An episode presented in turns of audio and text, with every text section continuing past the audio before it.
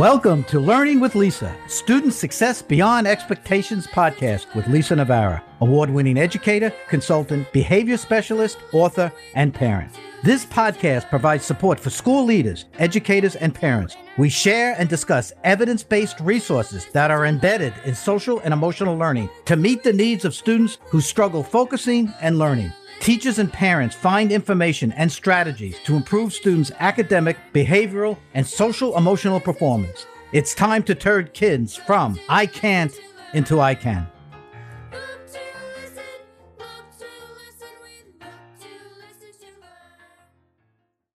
Welcome. In today's episode, we will be learning from and talking with Anthony. Anthony considered himself as a young student and a lifelong learner now as a twice exceptional student. Anthony was, is going to help us to understand your child or your students who you know are struggling, but they need help, but they can't get those precious services through the schools because their grades are just too high. Anthony has come such a long way. He's embraced being twice exceptional. You're going to love the way that he is going to reach your hearts as well as your students.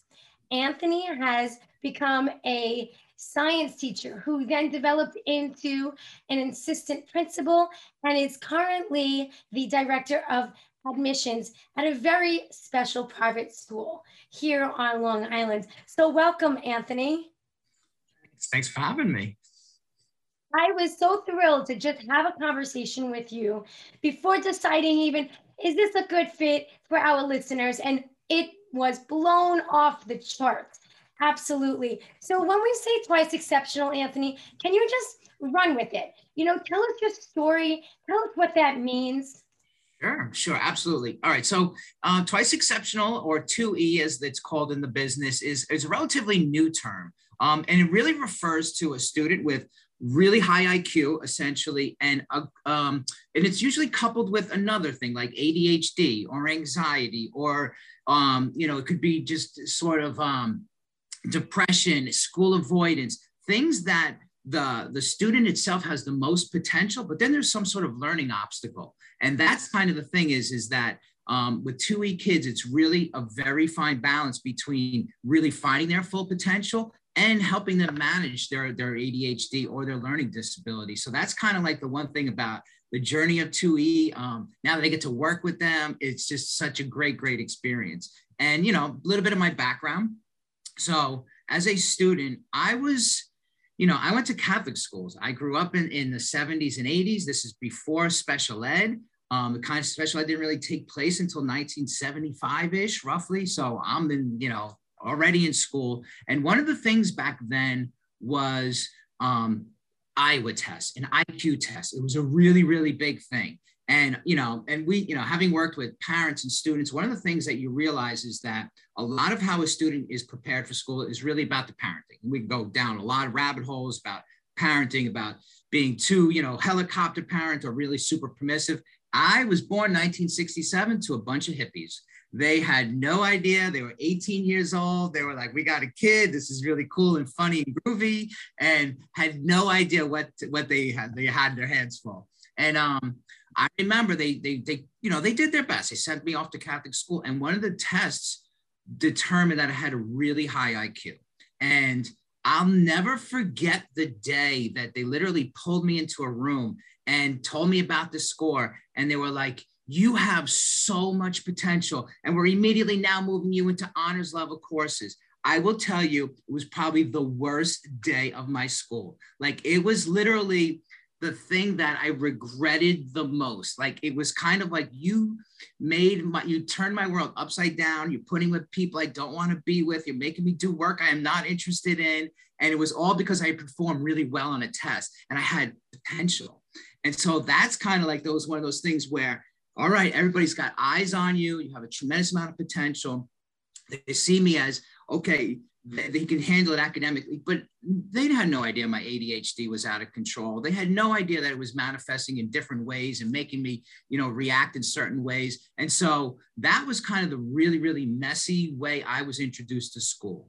And it was almost kind of like this balance of like, I, you know, school for me, learning became super, super easy. I had a photographic memory. I could look at a book, look at it for a few minutes, close the book, memorize it. I could sit in a lecture, hear what they say, and totally remember what they said. Watch it on video, totally get it. Ask me to write a note, ask me to copy it down. I had zero interest. And and so it became like this, this exercise in futility of like, how much can I give to get just enough grades so they back off of me, but I didn't want to really give the whole thing.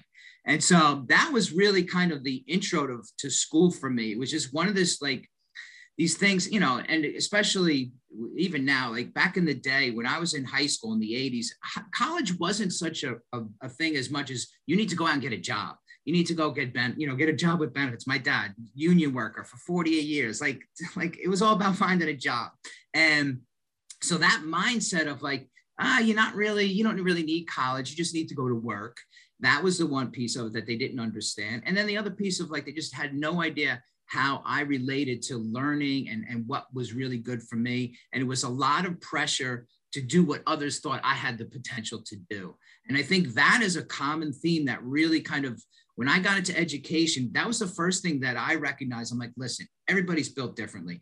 I realized that the 30, 40, 120 kids I see in a day all of them have total different journeys. And yeah, most of them are on the right journey and kind of got but there's so many that are falling to the wayside. And so that's kind of how I like was drawn to teaching. So I'm like, oh, this is where I can kind of share my journey, my impact, and help those kind of manage that situation. And that's kind of really, you know, when I left the classroom, one of the things I always worried about, like, oh, I'm not going to be able to have impact the kids in front of me. And then, and then once I became an administrator, I realized how much more of an impact I have, not just on the kids, but on their families. Because, and you know, we go a lot talk about, you know, especially like social emotional learning.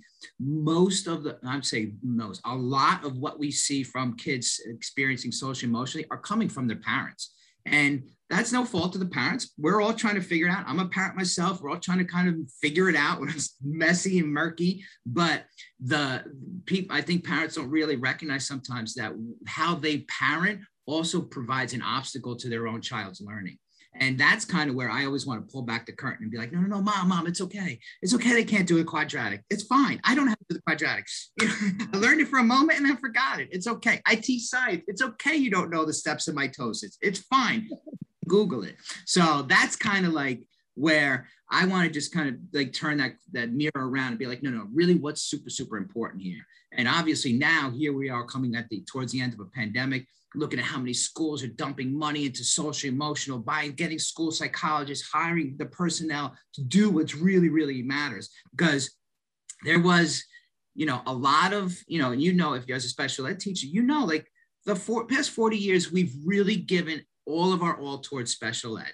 And if you look at like, you know, now my background is in education administration. So I'm looking at it like that macro view, like has it worked?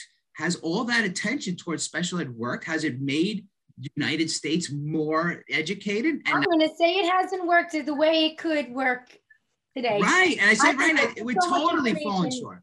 We haven't applied yet. Right. Yep. And I want to take you back into the classroom for those teachers and those parents who are saying, well, he can do this, but he can't do that. Or the frustrated teacher says, ah, you know, Johnny's desk is an absolute mess.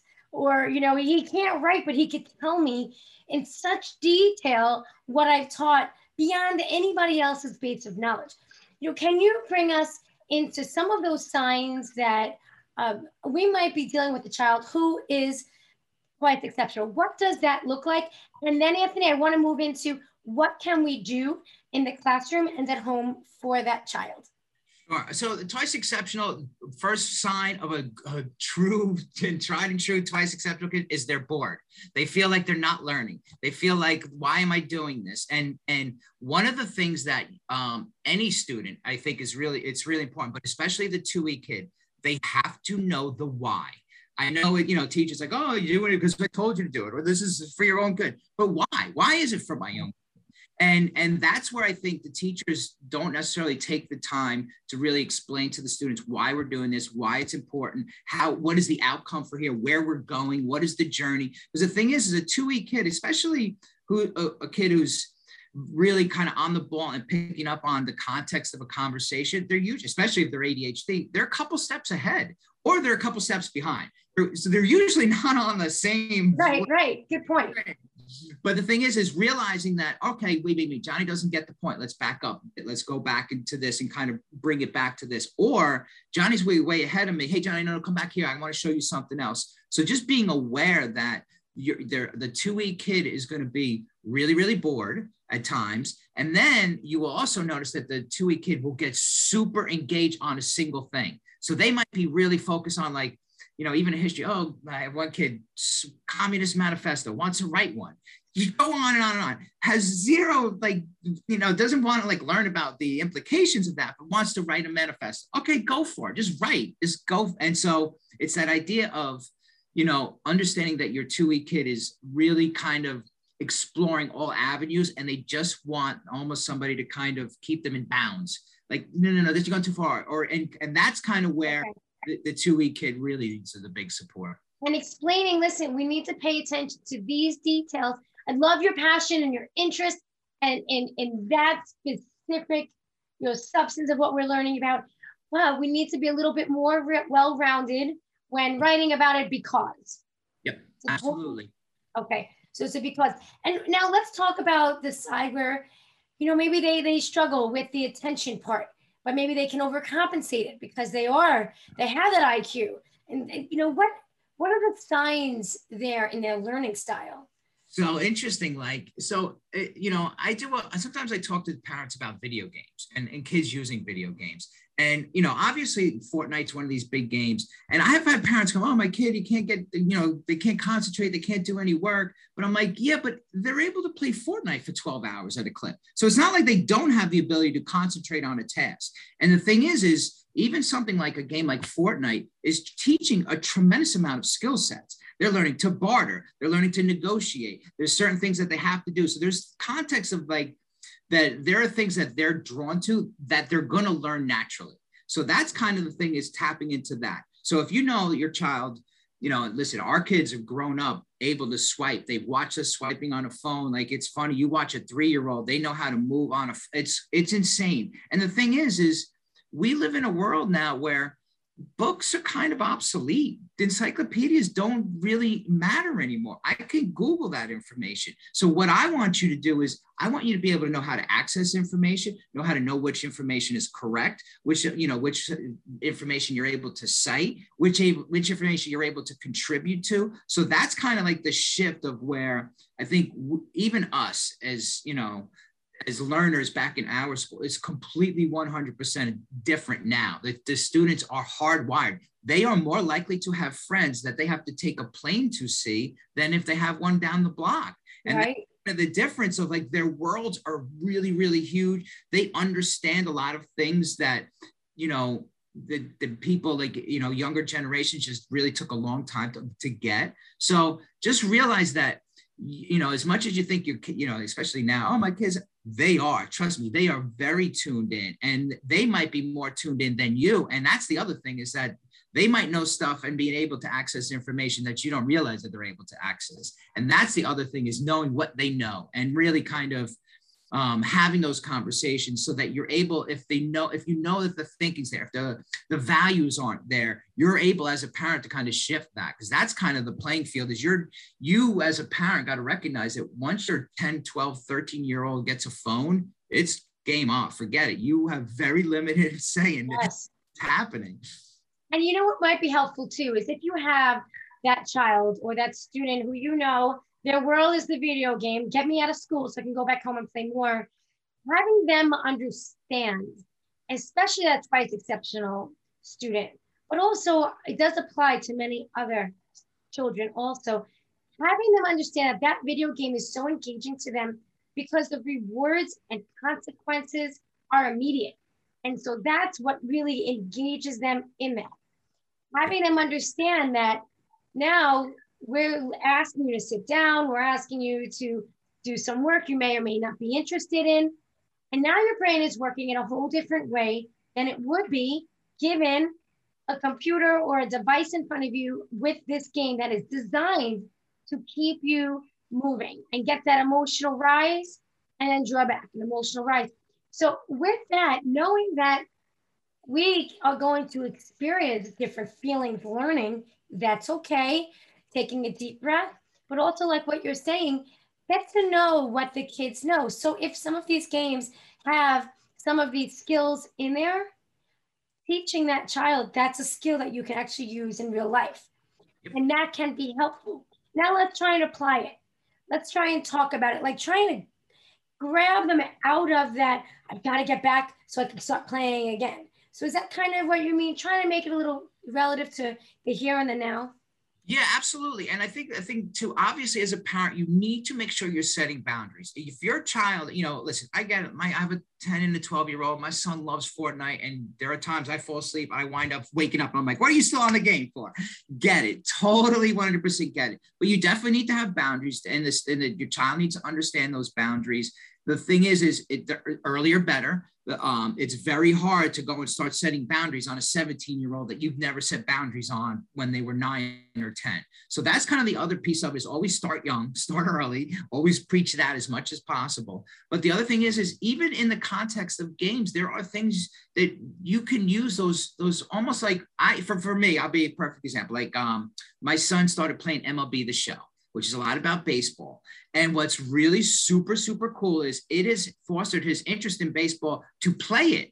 Now he wants to have catch. So now we're having catches. And then as we're having a catch, now he's referring to stats that he's reading on the games. And now we're talking about like history. He's like, where's the best game? So now he's asking me my personal story about baseball. And like, I'm thinking, wow, I don't even remember ever having a catch with my dad. Like, I don't even know if my dad could throw a ball. So that, you know, so then that becomes like that's the moment, right? Like it's not so much that I can break his chops up playing MLB the show. No, I use it as an opportunity to kind of bond with him at a level. And that's where I think the, the parenting now, he doesn't want to play MLB the show. He wants to play baseball. So that's kind of the other piece of it. So you you you you can kind of lean into it and make it so that hey, I kind of like, or play Fortnite. I don't know how many times I've gone on the game, watched my son just obliterate me in Fortnite. It's fine.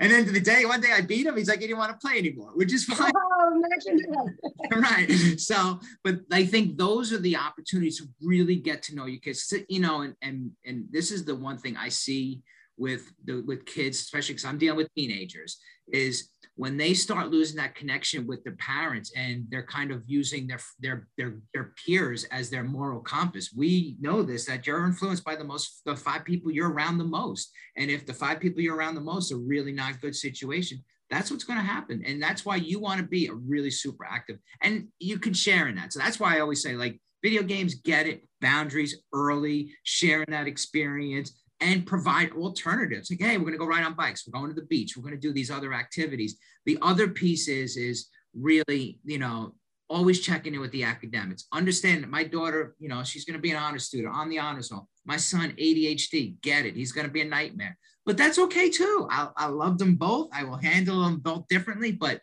the thing is, is understanding that they're going to both be on their different journeys. I am not looking for my son to go off and become a doctor or become a teacher. He does what he wants to do. And I think that's kind of where I tell parents don't let your own aspirations influence how you want to raise your kid because they're their own aspirations. Right. And dealing with and, and really teaching toward who they are in and out of the classroom is is so helpful for them to really even understand who their con- their self concept is and who they are. Correct. If there was any kind of services that could help balance the learning disability portion of that 2E, their struggles and obstacles within schools, Anthony, what what in other words, what can schools do to help? So I, I would. Oh, it's a great question because I would love, and this is where I think most kids that need that help. They need some sort of space for. I'm a big proponent of coaching, like executive functioning coaching. That I was, I spent thousands of dollars on life skills coaching for my own self. So I'm a really big believer in coaching. And the thing about coaching is it's very goal oriented goal oriented. You're setting your own goals. You're working making commitments towards those goals. You're working towards those goals. And i think that that's there's not enough space in the school day for that for younger students. Like there should literally be almost like a 15 minutes where kids like okay we got our homework. We got everything together. Is our book bags packed? What are we doing tomorrow? What's the plan for today? We happy so just kind of building in those habits um, would be such so so great. Like it would just be one of those things that, especially for the ADHD kid, if there was somebody checking in on them. Obviously, you know, some teachers, some schools do it so well. They do it with planners, and they're really teachers are so great about incorporating that stuff and having agendas. But re- the the recognizing the kids that are struggling with them, and then kind of using us that space to work with them on the side to kind of say, "Hey, Johnny, I see where you're. Do you know where your homework is? Do you know what book you're even reading? Like that, that kind of stuff is super important. And it also shows that the other thing is is one of the the, the early on right? I, I, know we talked about it when we spoke about having teaching these kids to advocate for themselves. Yes. When my kids go to the doctor, I'm like, tell the doctor what's the matter. They need to be comfortable telling adults what they need. They need to be able to tell adults, like, hey, this is where I'm struggling, and and being able to seek out the people that can help them. Too many times we see the kids just sit there, suffer in silence. That's the biggest problem is that they they know what they need, they can't articulate it. They've never been able to articulate. They've never been empowered to do that. And so that's what I try and teach my kid. My kid, he walks into a store, he doesn't see the size on the shelf. He's going to the guy. What? Uh, what's back. You got one in the back. Like that's the kind that's of great. efficacy you want from your child is that, that they're going after it because it, you know, world is messy. You got to kind of sometimes get out there. Same thing in the classroom. Um, I lost it. I, I dazed out. Uh, what was it that, can you repeat yourself again?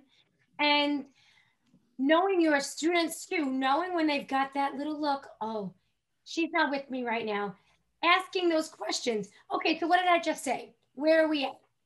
Checking in. That, that's I think that's what you're saying. A lot of check-ins, not just assuming because they're getting good grades, it's good enough. Because inside, how does it feel? You tell us. How does it feel to inside?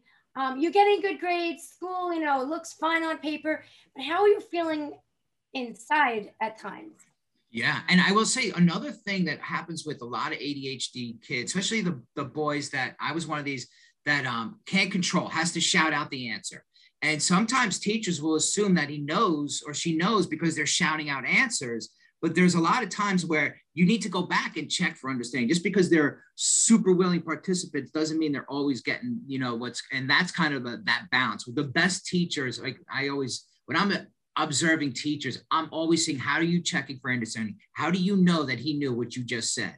And even the way teachers question, right? They'll even turn around and say, oh, so two plus two is four, right? And that right. Oh, yeah. yeah. Like, oh, yeah, right, totally.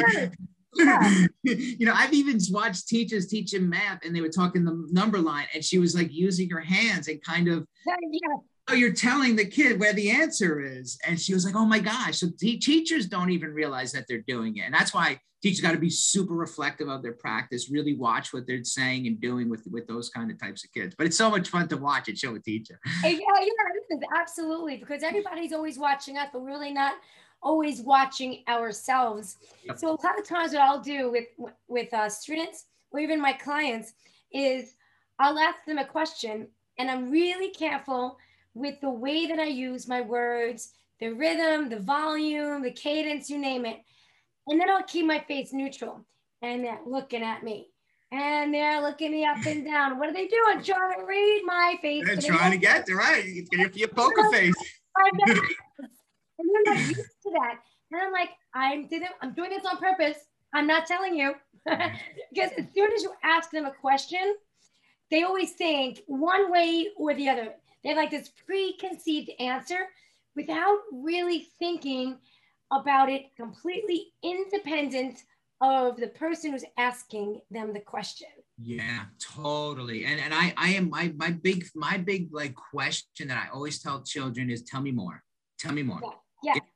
And that's kind of like my way of doing it because I am one of those very animated guys. It's very hard. I could not play poker. I was losing it. I'd be like, yeah, races. I'd be like, totally yeah. the worst, the worst. But understanding too that they're also picking up on that energy, good and bad too. Because I also yes. there might be kids that are totally freaked out by that, and you got to mm-hmm. that as well. So that's kind of like the nuanced piece of teaching it and really understanding your kids and you know and you know obviously now it's weird because everyone's about data and looking at test scores and yeah it does provide you some insight but we know once you start going to us, you know, getting down to the student social emotional level, you really find what's what's stopping them from really truly learning. Absolutely. And when we talk about SEL skills and knowledge and that energy that we give off to them or they're giving off to us, I think that is so powerful if people could only embrace it and know how to receive it and know how to manage it, their teaching will totally evolve in ways they haven't even imagined. Yeah. And so what I mean by that is, and I, you know, tell me if you think this is relative to the student who is twice exceptional, but again, they're doing well in school, but you know, you're just, what is it with her? How do I reach her? If you can yourself, as the educator, take that breath, breath so you can relax enough to almost feel what your student is feeling, that energy that they're giving out. You'll know if you're feeling a little bit, you know, a little shaky or a little, hmm, I don't know, I don't know, I don't feel so great right now. Then you have an inside clue as how they're feeling. And then you can actually teach that particular student to breathe when they need it, especially to calm their mind, calm their body. And then you'll have more of a chance to get meaningful check ins where they're going to follow through on what's that next step. You think that's a helpful tip for this type of student? Yeah, absolutely. And and thing is, I mean, we're in a school. I'm in a school where luckily where it's one teacher, one student, right? So that relationship is at the forefront. And what I also recognize is not every student works with every teacher because of that. And there are some teachers that are really, really good at calming a student down. And then there's the student, the teachers that are really super good at keeping the student you know, calm and then accountable and keeping them so that they're doing their work. The thing is, is uh, a lot of students, especially ones that are really school avoiding or have, you know, anxiety and depression, and they've gone through the system, have kind of learned how to play it a little bit.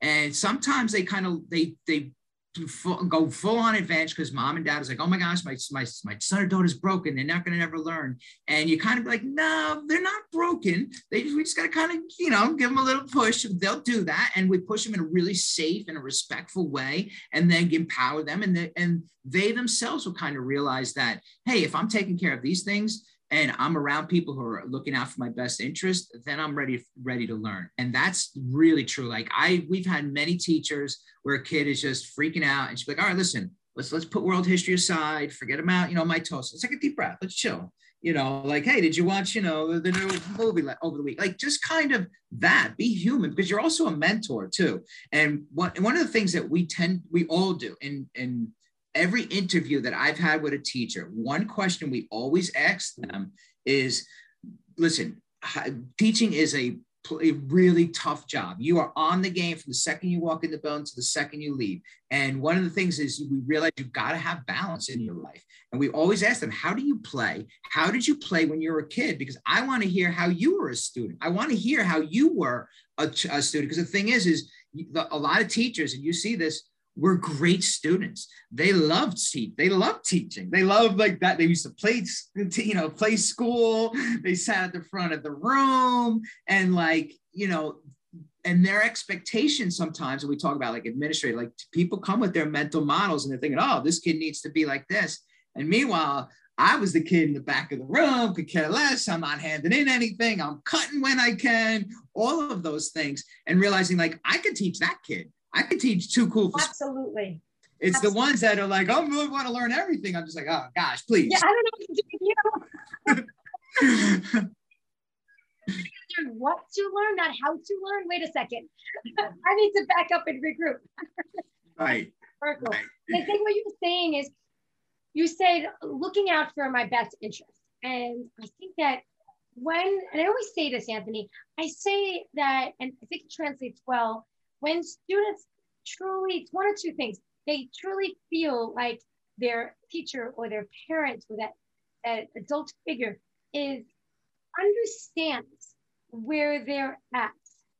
It builds that connection.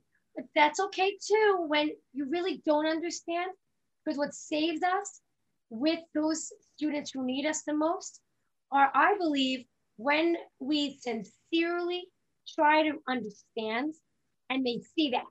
And we might get it right sometimes and we might get it wrong other times. And I think that they are really patient with us when they feel like we care to understand. Do you agree with that? Yeah, 100%. And, you know, one of the things, um, as like the, the the AP of the school, right? Sometimes I'm in the unenviable position of having to say no, right? I have to be that guy. And I get it. Like, it's funny that I am that guy, but I am that guy. And one of the things I know is that I always look at it this way my day is around making deposits. I make deposits with everybody. Hey, how you doing, Johnny? Good day. How was your weekend? Saying hello, saying hello. Just kind of walking around the building, always making deposits because I know at some point I might have to make a withdrawal on that student.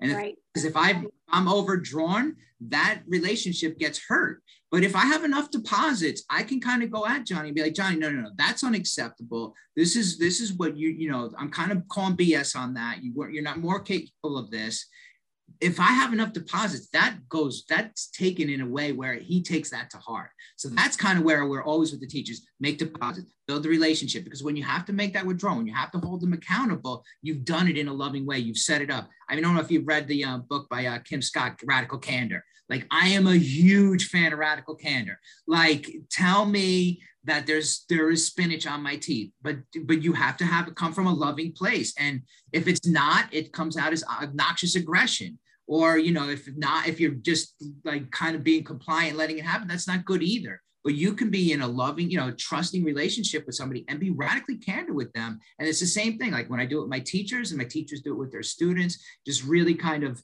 because the thing is is it's one to one the and and you're able to individualize everything for the student everything their experience how they everything that goes into that. And knowing that we oftentimes come in to the classroom or as a parent with that what you say was like a mental framework yeah the mental yeah the mental models. Yes the mental model like think of an, uh, an iceberg and you see the tip but your mental yes. is behind the under the water. And what might be important for us doesn't really reach that child. So we need to make those deposits meaning showing on those actions that show that we care care to understand and care to connect in a way that's meaningful for the child, then I think there's that connection. And you're talking about that connection that's built and built and built, that when you have to do the hard stuff or have that hard conversation, it's received in a way you're still caring, it's still in their best interest to consider what you have to say, hopefully take ownership and accountability and run with it. Otherwise, what's the opposite of that? We might have dropouts we might have kids who are not going to class and dropping out and and now high school is they become one of those statistics you know? So i think yeah, that's a really important concept for people to understand how to do it. It's possible and there could be two different outcomes that are very different. Yeah, yeah, absolutely. And you know, it, it, it, obviously goes down to parenting, right? One of the things that, that I spend a lot of time bridging the gap is between the student and the parent and like if the if the student does find a good advocate at the school like there's many times where i've called up the parent and been like you know johnny really just hates math. Like why are we putting him in calculus? Like so like those are kind of some of the things but the other piece of it is that you know as a parent you, you know you're always trying to look out for the best thing in you. It's just like natural. And there is a huge i didn't i will say this one of the things i thought it was a good teacher I didn't realize how much being a parent made me a better teacher. And I don't say that, you know, you have to be a parent to be a, a good teacher. What it did do is it kind of framed for me like, hey, I am allowed, you know, I am relying on these teachers to raise my kid essentially when I'm not there. And so there, there is sometimes where, you know, parents are kind of expecting you to kind of, many parents do this, want the teachers or the school to put the boundaries on the student that they themselves don't want to put the boundaries on their own kid. And that's kind of where it gets really difficult sometimes because you might be putting a boundary on a kid and trying to keep them accountable and they're on the right path. And then that can get all done in two minutes at home.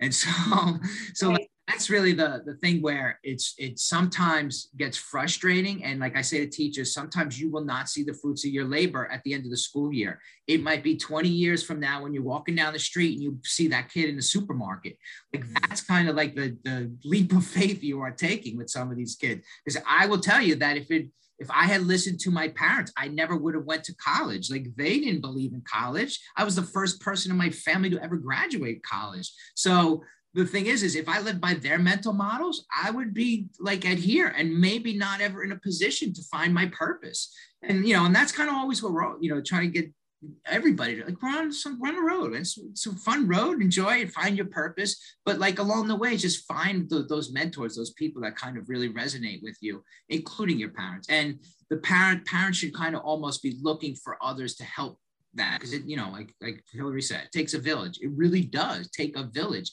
of people to raise a child. Like it's like one of those things where you need everybody all hands on deck. Absolutely. And it comes down to that connection and that understanding whether it be a twice exceptional child or child who's simply struggling or your average child whatever average is within that means of that class for that year yeah, you know? yeah, absolutely. I think the other big piece to it also is that you know we're on Long Island, so we're there is a, a, lot of pressure for kids to go to college and be in a prestigious college. But at the end of the day, like I was a wanderer. I've wandered all over the United States. Not everybody graduates college. Like you, you know the stats. Like I think roughly now about 50, 60% of kids who go off to college graduate. So college can be a huge money suck. Is you know if you're really kind of preparing your student to get ready for college and they go off to college and like yeah this isn't for me and so that's kind of one of those things where there's a there's a lot of pressure outside pressure as from you know other parents to then have your kid perform to the other kids you know. So there's like this weirdness that's always kind of going around. Like i'm always like just you do you. Like I, the one thing that i've always like loved about my journey is that i'm just kind of doing me and i've never really kind of allowed anybody to, to, to influence that. And i think something else to really consider with these children who struggle is they put so much pressure on themselves they do it sometimes even without us, without us being the parent or without us being the teacher. They just, it's almost as if they seek the, whoever they think learning comes easiest to, or that student who plays the sport and they wish that they could, just like them. You know, I feel like they themselves put so much pressure on on on themselves. Like my son is an AP AP student um, the, the pressure that he puts on himself and his friends. And I say to him, I say, don't, let's drop the class. We need to do this. What for? You know, it's okay. Yeah. You know, enjoy yourself a little bit. But he's that worker and I have to and I will. And I'm like, okay, then we, we need to breathe. And we need to breathe a lot because you're not. Yeah. they overwhelm themselves.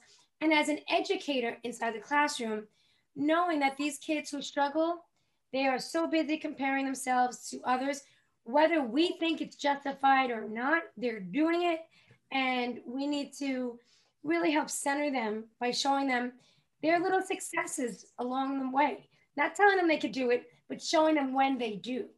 Yeah, yeah, and that and you're, you're so right because the thing is, is there is a very you know like middle school. I call them the hormonally challenged, right? So they're dealing with everything. Yeah going through puberty and all the social aspects and they're trying to find themselves. And then when you get to at the high school there is definitely a divide. There are the group of kids who know i'm going to be a doctor i'm going to be an engineer i'm going to be a lawyer i'm going down this trajectory i'm taking all ap courses all honors i'm going to be on the dean's list. And then you have the other kids like i want to go to a cake party. And like that's kind of like the the yeah the, the gamut of where you have it. And the thing is, is it's not wrong. They're all kind of on their same journeys. We need lawyers, we need doctors, we need engineers. We totally need people seriously about their education. But then there's others that, that aren't, and that's okay too. Like, and, and I think that's kind of where we're trying to lump all the kids in this one basket of like, oh, you know this high schools what they love to put out every year is how many kids are going to college and all the lists of college they're going to because it is their gold star but do you ever see the the graduation rates of all those kids who went off to colleges. Right. You never see that. You never right. see that. And so that's kind of like, get it. That's great. You went to college, woo for you. But you know, like what else are you doing with it? And and the ones that, you know, like I, I was one of those kids that didn't go to college right after high school. I went in, went to the workforce, did my thing, and went back to school later on. But that's cool too. Like I tell kids, like you don't have to go to college. Go get a job. Like find out what you don't want to do. Man, I did some of the worst jobs you could possibly imagine. and I'm like, I never want to do that ever again. And and that's that was a journey. But I met some really cool people. I met some, learned some really like hard hard work. I learned how to like like live on my own and manage my money. Like those are the the skills that we really want our kids to understand and to and to like you know be good at. Absolutely. Well, Anthony, I think we have a lot of great information in today's episode. I think we really covered a lot with what are some of the signs when a student is getting great grades, looks like they're achieving, and sometimes even overachieving in some levels, but now in other areas, they're underachieving. Identifying what they are, understanding they might ask a whole bunch of why questions, the importance of explaining things to them in a meaningful way connecting with them so that way they will ask for help. And we can also identify when they need the help um, as well as really as parents too because we have lots of parent listeners here. And working along with the schools identifying that we have our own pre-made way of thinking about things and really understanding that when either parenting or teaching students that as long as they understand we're trying and we care, then it's okay to make mistakes along the way. We're going to get some right, which is great. And we're going to get some that's not quite right. And we keep on going and we keep that connection with our, our students as well as with our own children. So, Anthony, any closing remarks, anything you, you would want to share with teachers um, or parents when helping students? Um, I think the biggest thing right now is obviously right. We're coming out of the pandemic, and there's a lot of different stuff going on. There's going to be a lot of students that are going to need social emotional like care when they get back to school this September. I also think that there's not enough people to help all those kids. I really do believe that there there's going to be too many kids come September that are just going to need that that that thing, that social emotional space at school and not have access to it. So that's my biggest fear. So parents be aware of that, learn about what social emotional learning is. It's not just something that is taught, is something that you yourself practice. And and the only to actually like t- teachers to teach it is they themselves have to practice it. So we're really big about taking care of yourself, finding your own wellness, looking to kind of, you know, always be a better human. And if you're able to kind of emulate that, you're raising some really awesome kids in the process. Great. Anthony, thank you so much for imparting your wisdom and your experience with it with us today. And we really, really enjoyed having you. Thank yeah, it was amazing. Thank you so much. Take care, Anthony. Take care. Thank you for listening to the Student Success Beyond Expectations podcast, where school leaders, educators, and parents meet on behalf of children who struggle with learning. To bring workshops to your school or organization, contact Child Behavior Consulting and get started with resources available at childbehaviorconsulting.com Amazon, and teacherspayteachers.com for ready to use resources and children's books. If you enjoyed this podcast, remember to review, subscribe, share, and give us a shout out on social media.